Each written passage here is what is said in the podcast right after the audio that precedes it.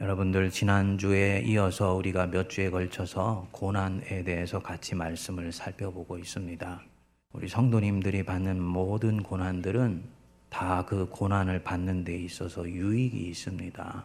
처음에는 유익이 없는 것 같은데 시간이 지나고 나면 아, 이것 때문에 내게 고난이 필요했던 것이구나. 깨달아 알게 되는데 고난 중에서 아무리 생각해도 내게 무엇이 유익한지를 헤아릴 수 없는 고난이 있습니다. 이것은 전혀 다른 차원의 고난이지요. 한 남자와 한 여자가 결혼을 했습니다. 두 사람이 워낙 신실하게 예수님을 사랑했던 사람들이기 때문에 예수님을 주인으로 섬기는 그 가정이 행복했습니다.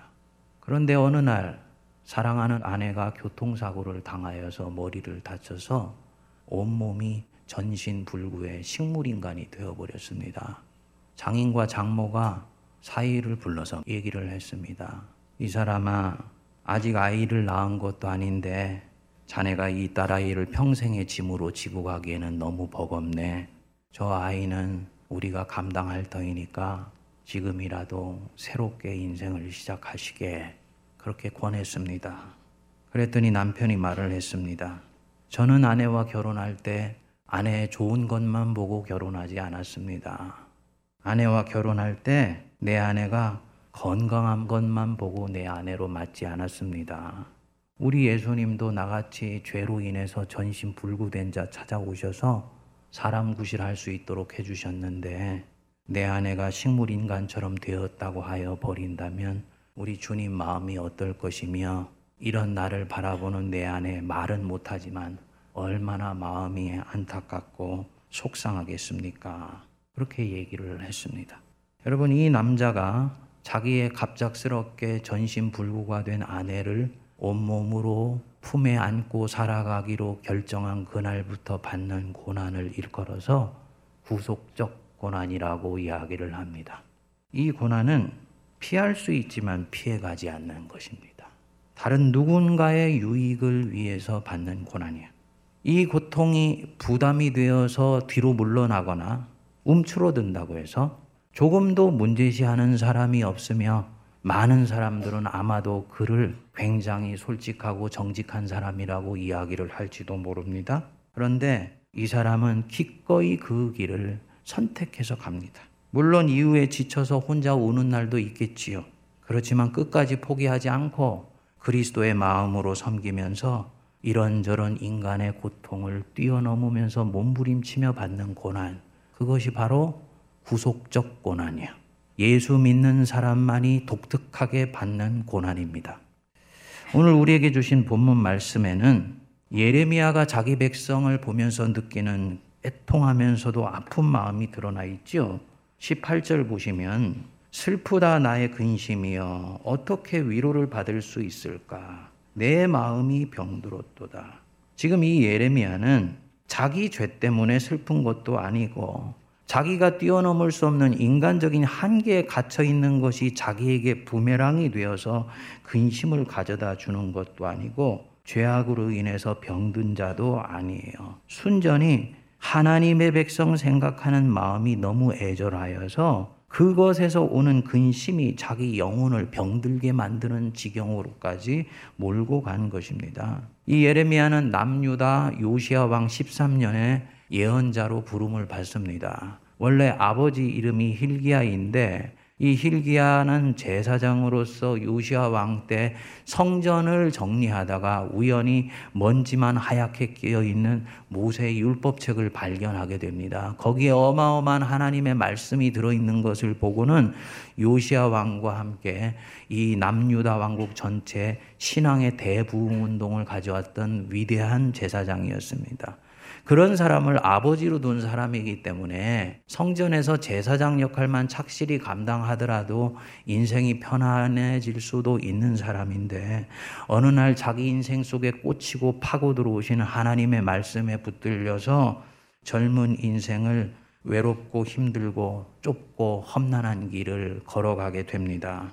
그는 곧 유다가 망할 것이라고 백성들에게 하나님이 예언하라고 말씀하신 대로 예언했습니다. 70년 동안을 바벨론 땅에 너희들이 포로로 붙잡혀 갈 것이고 너희들이 그곳에서 치욕을 당할 것이지만 그것은 멸망으로 인도하는 걸음이 아니고 하나님께서 자기 백성을 흔들어 깨우시는 창조적 고통의 시간이라고 예언해라 라고 하나님이 명령하셨습니다. 이 예레미야가 더함도 뺑도 없이 있는 그대로 하나님 말씀을 백성들에게 전했습니다. 하나님을 사랑하고 자기 백성을 진정으로 사랑했기 때문이에요. 원래 이 진심이라는 것은 서로 통하게 되어 있는데 백성들의 마음이 선입견이 끼어 있거나 편안한 것 택하는 것들에서 사는 것들이 이미 익숙해져 버리면 그런 말 듣는 것이 불편하죠. 이 당시에 예언자 중에 거짓 예언자들이 있었어요. 이들은 백성들에게 항상 편안한 것만 얘기를 했습니다. 지금 화평하다, 화평하다, 괜찮다, 괜찮다, 모든 것이 다 잘 될 거야, 라고만 얘기를 했는데, 백성들은 예레미야의 이 재앙을 전하는 설교에 대해서는 귀를 기울이지 않고, 거짓 예언자들의 설교에만 귀를 기울인 것입니다. 그러니까 예레미야가 부담스러우니까 길에서 만나면 돌을 던지고 침을 뱉었습니다. 나중에는 그 입을 가로막으려고 옥에다가 던져 넣었어요. 그럼에도 불구하고 이 예레미야가 가진 이 백성을 향한 마음이 자기의 인간적인 마음이 아니고 하나님께서 부어 주신 마음이기 때문에 백성들을 생각하는 그의 마음은 꺼지지를 않았던 것입니다. 21절을 우리가 보시면 딸 내 백성이 상하였으므로 나도 상하며 슬퍼하며 놀라움에 잡혔도다. 딸 내 백성, 즉 하나님의 신부되는 내 백성들이 죄로 인해서 상하였기 때문에 내 마음도 상하고 찔리며 고통하고 아파한다는 거죠. 그래서 이 예레미야의 눈에서는 눈물이 마를 날이 없었습니다. 자기 자신이 받는 고통이 어떤 고통인지를 아직 깨달아 알지 못한 때가 있었던 것 같아요. 그래서 예레미야서 20장 18절에 보면 어찌하여 내가 태에서 나와서 고생과 슬픔을 보며 나의 나를 부끄러움으로 보내는고 하니라. 너무나 이 고통이 극에 달해서 자기가 태어난 나를 저지하고 자기가 이 땅에 태어난 것 자체를 한탄하기까지 했었습니다. 여러분 이 예레미야의 눈물, 이 예레미야의 이 고난 무엇으로 해석할 수 있을까요? 그는 자기 삶의 토대가 지금 심각하게 흔들려 나가고 있는데 자기의 죄 때문에 지금 고난받는 것이 아닙니다. 하나님 앞에 무엇인가 미성숙하여서 훈련받기 위해서 주님이 광야 학교로 밀어놓은 것도 아니에요. 엘리야처럼 아직 성정이 다듬어지지 않아서 자기 원하는 방식으로 자기가 원하는 때 하나님이 응답해 주지 않는다고 스스로 주저앉은 것도 아닙니다. 하나님의 옛날 표상에 갇혀 있어서 새로운 방향에서 새롭게 치고 들어오시는 하나님의 새로운 모습을 찾아내는데 실패했기 때문에 어려움을 겪은 것도 아닙니다. 그런데 순전히 하나님의 뜻에 순복하면서 살아가다 보니까 어느 날 자기가 그 고난 속에 던져져 있다는 걸 알게 된 것이죠. 하나님 때문에 하나님을 위하여 받는 고난이요. 이것을 일컬어서 구속적 고난이라고 이야기를 합니다. 구속적이다. 그 얘기는 이 사람이 받는 고난이 다른 누군가의 죄를 용서하며 그 죄가 사함받는 능력이 있게 되는 고난이에요. 죄를 사해 주는 권세는 예수님밖에 없습니다. 근데 야고보에서 보면 의인의 기도는 역사하는 힘이 크나니 그 기도로 죄를 사함 받는다고 나와 있어요. 하나님이 하나님 백성의 신실한 헌신과 섬김을 보고 그 옆에 있는 이 사람의 죄악을 용서해 주는 것입니다. 주님의 마음을 움직이는 헌신이지요. 한 인간 영혼을 짓누르고 있는 악의 힘을 뽑아내고 한 사람으로 하여금 자기의 인생을 하나님을 향하여 터닝할 수 있도록 결정적인 계기를 만들어주는 고난, 구속적 고난입니다. 예레미야가 받은 고난, 예수 그리스도께서 십자가 위에서 받으셨던 고난, 사도 바울이 교회를 위하여 받았던 고난, 전형적인 구속적 고난이에요. 우리나라로 치면 주기철 목사님께서 일제시대 신사참배를 거부하면서 받았던 수없이 많았던 고초와 순교, 구속적 고난입니다. 그 고난 때문에 오늘날의 한국 교회가 있는 것입니다.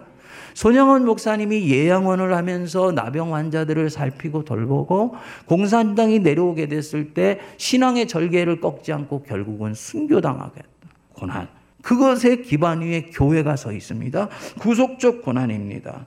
현대로 치면은 마르틴 루터 킹 목사님 같은 분이 하나님의 나라를 꿈꾸면서 자기가 살고 있는 그 땅에 민권 운동을 하다가 고초를 겪고 결국은 암살을 당하게 만들었던 모든 고난 일컬어서 구속적 고난이라고 얘기를 합니다. 큰 것만 있는 것 아니지요. 저나 여러분들이 예수님을 주님으로 따르는 삶을 살게 되면서 겪는 크고 작은 고난이 구속적 고난이에요. 그리고 이 고난을 받을 때는 여러분 그 유익이 여러분들한테 바로 다가오지 않습니다. 근데 하나님이 가장 기뻐하시는 신앙이고요. 모든 성도들이 결국은 이 고난의 한 조각을 자기 삶의 일정 정도는 태우고 살아가기를 우리 주님이 원하세요. 부담스러워 하시는 분들도 계실 것입니다만, 감사하게도 신앙이 아직 미성숙한 단계에 있거나 이 고난을 겪을 힘이 없는 성도들에게는 구속적 고난을 주님이 주시지를 않습니다. 이유가 뭐냐면 이 고난은 자기를 위하여 받는 고난이 아니고 하나님과 타자를 위하여 받는 고난이기 때문입니다. 내가 아직 신앙이 어릴 때는 나 하나도 감당하기가 힘든데 누구를 위해서 고난받을 수가 없는 것이라는 거 우리 주님이 아시지요. 그런데 사람이 예수님을 점점 알아가고 하나님을 사랑하게 되면 사랑하는 사람의 마음 속에 무엇이 있는지, 그가 원하는 것이 무엇인지를 들어보려고 하는 마음이 생기지 않습니까? 우리 하나님이 도대체 나 같은 사람을 무엇 때문에 이렇게 사랑해 주시고, 나 같은 죄인을 무엇 때문에 이렇게 은혜를 베풀어 주시는지 그 이유를 조금씩 조금씩 알고 싶어지게 됩니다. 죽을 수밖에 없는 죄인인데 주님 왜 용서해 주실 뿐만 아니라 사랑해 주시고 이 생으로 주신 선물을 기쁨으로 살아갈 수 있게 해 주십니까? 기도하면서 질문이 나오지요.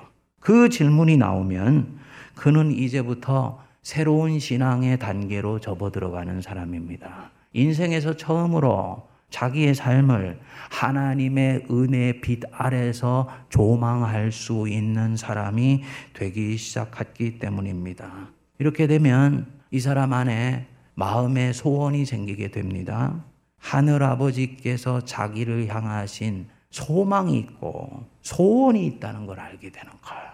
그리고 그 소망과 소원이 무엇인가를 알게 됐을 때 거기에서 이 사람을 향한 부르심, 소명이 형성이 되어 소명은 목사만 받는 게 아니에요. 성도 한 사람 한 사람이 왕 같은 제사장으로서 자기 자신을 향한 독특하고 고유하며 자기 자신만이 하나님 앞에 올려드릴 수 있는 소명이 있습니다. 그리고 그 소명을 이루기 위해서 이 성도가 하나님을 향해서 질주해 나가게 되지요. 부르심의 길에 들어선 것입니다.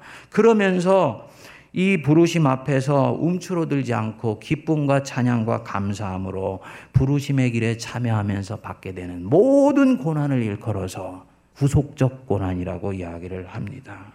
성도가 아직 영적으로 어린아이 단계에 머물러 있느냐, 아니면 아버지의 마음을 헤아릴 줄 아는 하나님의 자녀로서의 성숙된 믿음을 갖고 있느냐의 표지가 내 인생 속에 주님 때문에 받았던 고난의 흔적이 있는가 없는가를 보면 돼요. 지금 내가 진정으로 그리스도인으로서 살고 있는지 아니면 교인으로 예수 믿고 있는 건지 제자로서 내가 인생을 살고 있는지 무리로서 내가 예수님을 쫓아가고 있는지 알 수 있는 표지가 당신은 예수 때문에 받는 고난이 있습니까? 이것에 대답할 수 있을 때 그 사람은 그리스도인입니다. 사도 바울이 말한 대로 십자가의 흔적을 자기 몸에 가지고 있는 사람입니다. 하나님의 자녀된 사람에게는 반드시 이 구속적 고난이 있어요. 크건 작건 다른 사람 눈에 띄건 안 띄건 자기는 알고 있습니다. 그래서 로마서 8장 17절에 보면 자녀이면 또한 상속자 곧 하나님의 상속자요. 그 뒤에 같이 읽겠습니다. 그리스도와 함께한 상속자니 우리가 그와 함께 영광을 받기 위하여 고난도 함께 받아야 할 것이니라. 네가 하나님의 자녀이면 잘했다. 그것은 곧 네가 상속자라는 얘기야. 즉 하늘 아버지가 가지고 계신 모든 하나님의 권세가 자녀인 너에게 유산으로 물려받게 되어지는 상속자, 곧 하나님의 상속자요. 예수 그리스도와 너가 함께하는 상속자이다. 그런데 이 상속을 네가 물려받기 위해서는 그와 함께 영광을 받기 위하여 모두 함께 받아야 한다고요? 고난도 함께 받아야 된다는 거예요. 예수 믿는 사람에게서는요, 영광이 있으면 반드시 그 영광을 빛나게 하는 고난도 함께 올 때 이 영광이 하나님이 기뻐하시는 영광이에요. 주의하십시오. 주님이 무서워서 순종을 하거나 주님이 내 인생 속에서 먹을 것과 입을 것과 풍성한 것으로 채워주실 것을 기대하면서 순종하게 되면 그 고난은 같은 모양으로 비춰질지라도 구속적 고난이 아니에요. 그래서 하나님이 진정으로 기뻐 받으시는 고난이 되지를 못합니다. 우리 교회가 11월 달에 항존직 선거가 있잖아요. 항존직 선거 전후가 되면 모든 교회가 다 시험에 들어갑니다. 시험을 본다는 얘기가 아니라 시험에 들어간다고요. 유독 평소에는 손 하나 까딱 안 하던 분이 갑자기 열심히 무엇인가를 해요. 어, 참 철이 들어서 신앙이 그런가 보다. 그랬더니 나중에 알고 봤더니 요번 가을 항존직 선거에서 내가 이번에는 안수집사 권사 한번 돼봐야 되겠다 하고 열심히 하는 거예요. 그 사람이 열심히 하는 모습은요. 평소부터 꾸준히 열심히 하던 사람과 별반 다를 바가 없습니다. 근데 주님을 사랑하는 마음으로 최선을 다해서 몸된 교회를 섬기다가 우리 세문안교회 교인들이 쪽집게 아닙니까? 귀신같이 알고 뽑거든요. 그 성령의 능력에 의해서 뽑혀서 내가 항존직이 됐다. 이 사람이 받았던 고난은 구속적 고난이에요. 반면에 항존직이 되거나 교회에서의 일정 정도의 유익을 기대하면서 내가 주님을 섬겼으면 모양은 같은 모양으로 교회를 섬긴 것일지라도 그것은 구속적 고난이 되지를 못합니다. 이유가 뭘까요? 결국은 나를 위한 고난이기 때문에요. 하나님께 영광이 되지를 못하는 것이지요. 이 구속적 고난, 결과적으로는 기쁨이 있어요. 영광도 있습니다. 그러나 그 영광을 바라고 그 기쁨을 바라면서 주님께 헌신하지 않습니다. 순전히 하나님 때문에 그분의 나라를 위하여서 이 고난을 자처합니다. 그리고 이 고난이 사실은 자기가 사랑하는 그분을 위한 것이기 때문에 두려워하거나 염려하거나 조바심 치지 않아요. 우리 예수님이 베드로에게 사명 주실 때 얘기했잖아요. 요한의 아들 시몬아 네가 나를 사랑하느냐? 주께서 내가 주를 어떻게 사랑하는 줄 아시나이다. 얘기했더니 그러면 네가 내 양을 치라. 양을 순전하고 진실하게 칠 수 있던 모든 핵심적인 성령의 능력은 어디 있냐면 네가 하나님 사랑하는 거야. 하나님을 사랑하기 때문에 하나님 백성 사랑하는 거기에서 이 구속적 고난을 받으면서 교회를 섬길 수 있는 능력이 나오는 것입니다. 그래서 이 고난 받는 사람들을 통해서 하나님의 나라가 확장됩니다. 바울 선교의 비밀이에요. 골로새서 1장 24절 우리 한번 같이 읽어 보겠습니다. 나는 이제 너희를 위하여 받는 괴로움을 기뻐하고 그리스도의 남은 고난을 그의 몸된 교회를 위하여 내 육체에 채우느라. 거기 보시면 나는 이제 너희를 위하여 받는 괴로움을 기뻐한다 그랬어요. 괴로움은 슬프고 피해가고 싶고 부담스럽고 내던지버리고 싶은 것인데 그리스도를 위하여 받는 괴로움은요, 오히려 기뻐한다는 것입니다. 이유가 뭐냐면 이 괴로움은 누군가의 영혼을 살리는, 즉 생명을 구원함에 이르는 창조력과 놀라운 은혜의 힘이 있는 그런 괴로움이기 때문입니다. 그래서 너희를 위하여 받는 괴로움을 기뻐하고 그리스도의 남은 고난을 그의 몸된 교회를 위하여 내 육체에 채우노라. 아, 주님이 내가 이제 다 이루었도다. 말씀하셨는데요. 주님이 의도적으로 다 이루지 않고 남겨놓으신 영역이 있습니다. 뭐냐 하면 주님이 받으신 고난의 목 중에서 비워놓으신 영역이 있어요. 무슨 영역입니까? 성도가 그 자리를 채워서 받는 고난의 영역. 그래서 예수님의 고난과 성도가 받는 고난이 함께 합쳐져서 하나님의 영광이 이 땅 속에 임하게 되는 거지요. 그래서 바울이 그리스도의 남은 고난을 그의 몸된 교회를 위하여 내 육체에 채운다. 비워져 있는 부분을 꾹꾹 눌러 넣는다. 이 말씀입니다. 잘 먹고 잘 살 수 있는데 그렇게 하지 않고 아끼고 절약하여서 주님을 위해 씁니다. 아까 병든 아내를 옆에 끼고 살아가는 남편처럼 당하지 않아도 되는 고난을 기꺼이 감내합니다. 자기 집 살피기에도 정신없이 바쁜 현대 크리스찬인데 교회를 섬기고 성도를 섬기기 위해 시간을 들이고 재능을 들이고 정성을 들이고 물질을 들입니다. 이거 다 구속적 고난이에요. 직장에서 정말로 마음에 들지 않는 동료가 있어요. 한 대 꽉 쳐주고 싶은데 입술을 꼭 깨물고 참아요. 아무것도 아닌 것 같지만 구속적 고난이에요.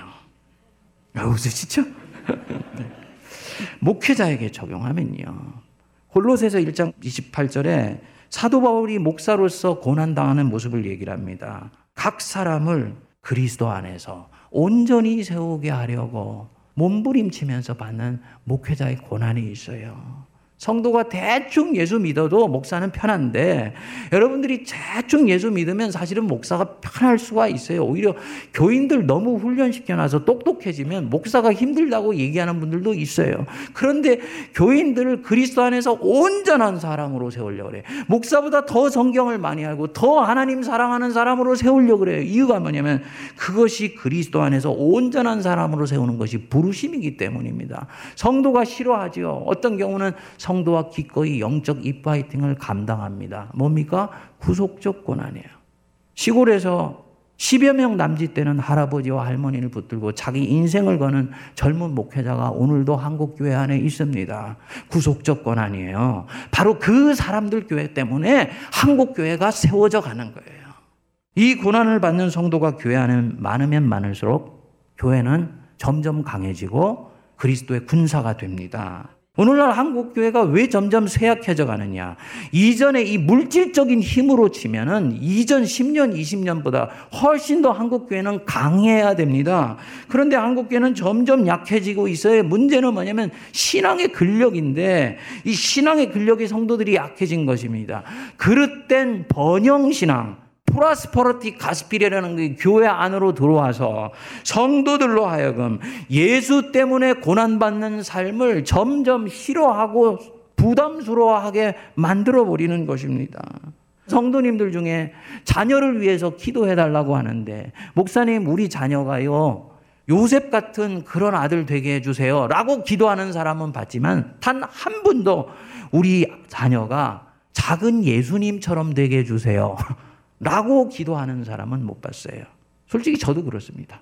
뭘 말하느냐. 우리 안에 우리가 추구하는 신앙의 ideal type이 사실은 사도 바울이나 느헤미야가 보던 신앙의 타입하고 다르다는 얘기죠.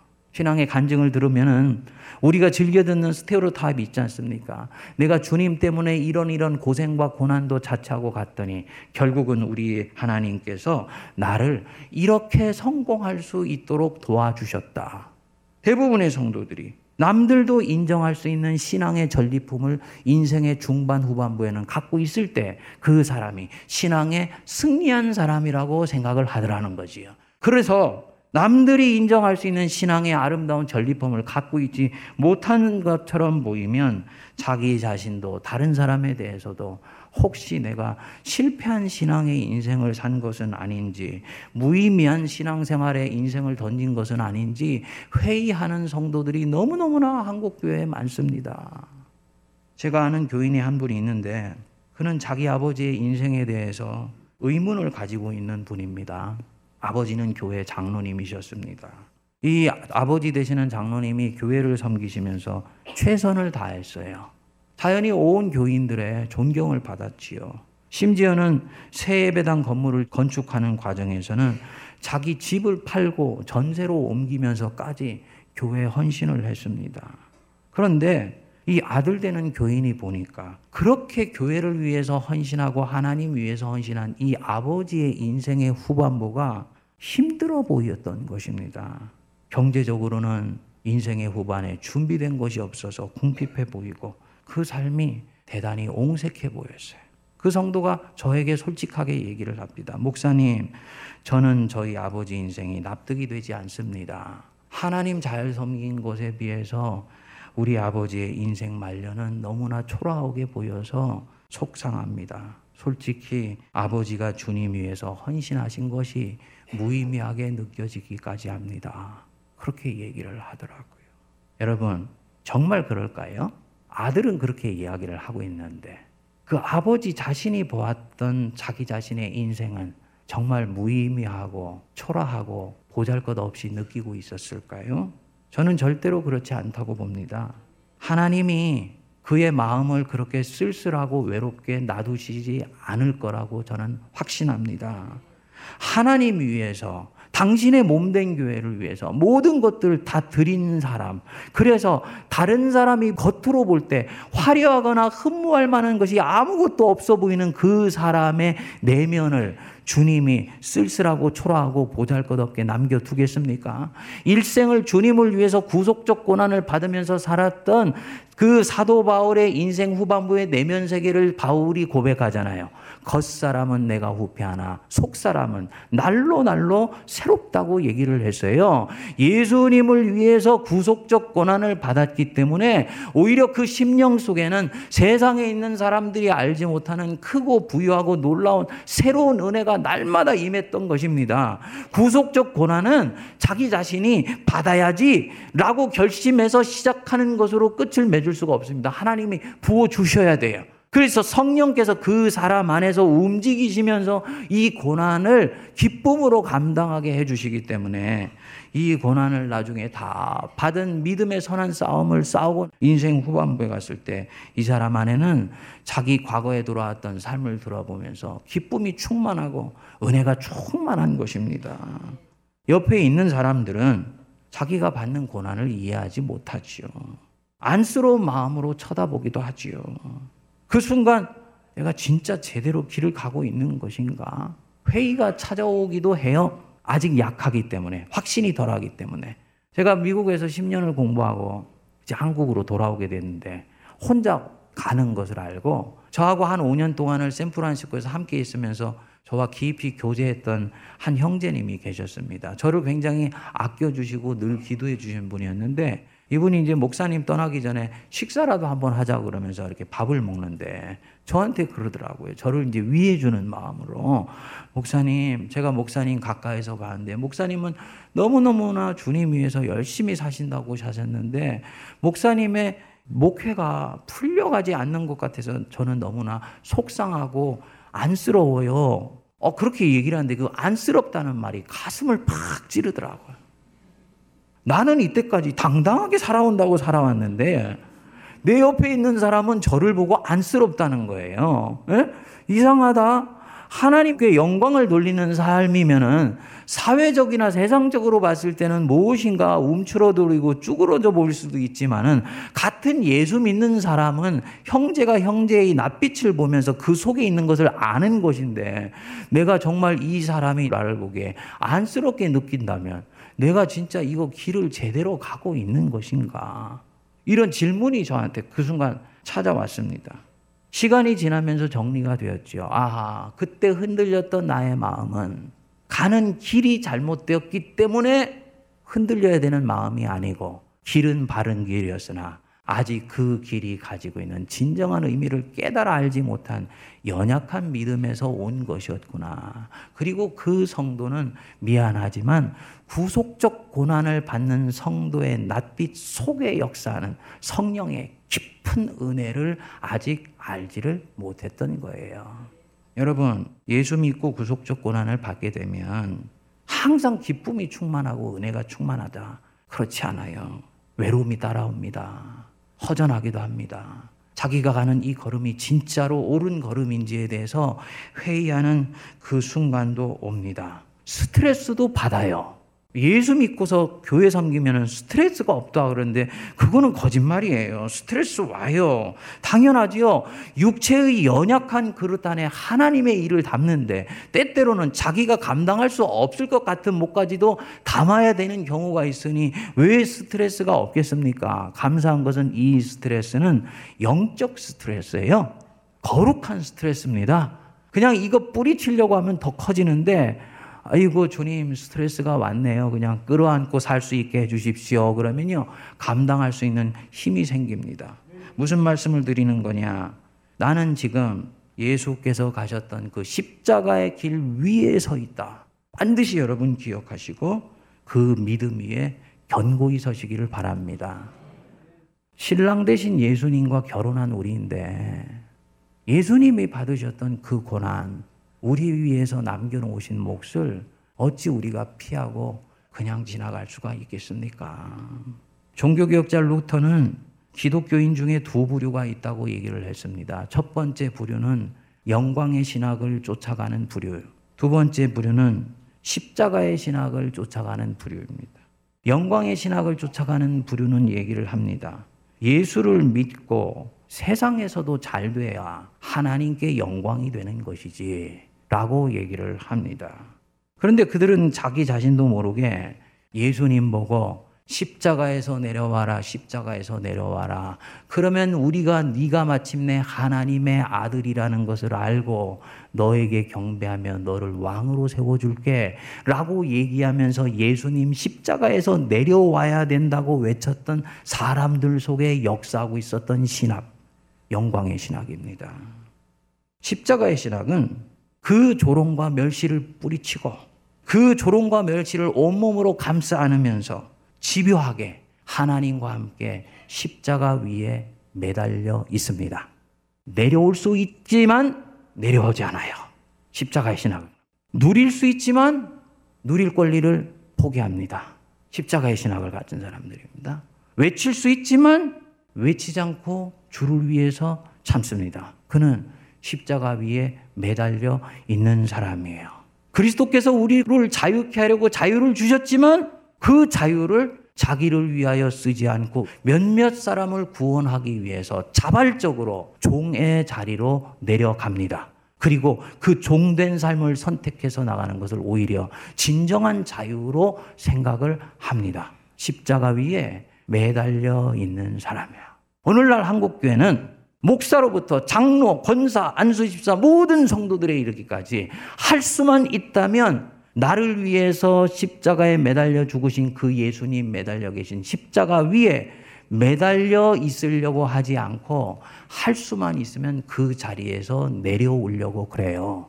그래서 자기가 영광의 신학으로 메시아라는 것들을 사람들에게 보여주고 싶어 합니다. 사랑하는 여러분, 부르심의 길은 그런 길이 아니더라고요. 부르심을 이루는 길에는요. 자기 절망이 있어요.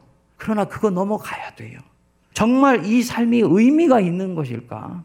이 부르심이 정말 열매를 거둘 수가 있는 것일까? 스스로도 확신할 수 없어서 자문하게 되는 경우들이 대단히 많이 찾아오게 됩니다. 그러나 그 자기 확신이 결여되는 회의도 넘어가야지 됩니다. 그리고 마침내 자기가 아무리 생각해도 이것은 내 영광을 위한 것이 아니요. 교회의 영광과 하나님을 위한 영광이라면 자기는 그 십자가의 자리를 견고히 지키는 것입니다. 이 사람이 바로 구속적 고난을 지금 기쁨으로 받는 사람인 거죠. 그리고 이 사람 때가 되었을 때 자기 인생의 때 하나님이 보응을 주시면 감사해요. 그렇지만 자기 인생의 때 보응을 못 받게 되는 경우도 있습니다. 예레미야의 경우에는 1장 10절에서 말씀하기를 내가 너를 열방 만국 위에 세우고 너를 뽑으며 파괴하며 파멸하며 건설하며 심게 하였느니라 말씀하셨는데 예레미야는 건설하고 심는 모습들을 한 번도 보지 못하고 이집트에 자기 백성들과 함께 갔다가 자기 백성들에 의해서 돌팔매에 맞아 죽습니다. 그렇게 그의 인생은 끝났어요. 그런데 70년이 지나고 난 뒤에 예레미야가 했던 말이 마침내 포로되었던 백성들의 영혼 속에 다시 살아나면서 이 예레미야가 했던 예언이 진정으로 자기들을 살리는 예언이었던 걸 알고 파괴된 이스라엘의 영성의 세계를 다시 회복하는 일들이 이 예레미야의 70년 전에 외쳤던 예언에 의해서 완성되는 것입니다. 그 예레미야는 죽어서 하나님 우편에 가서 자기의 구속적 고난이 70년 뒤에 마침내 열매와 결실을 거두는 것을 보는 것이죠. 그리고 그것을 기뻐하며 주님께 영광 올려 드립니다. 성도의 길입니다.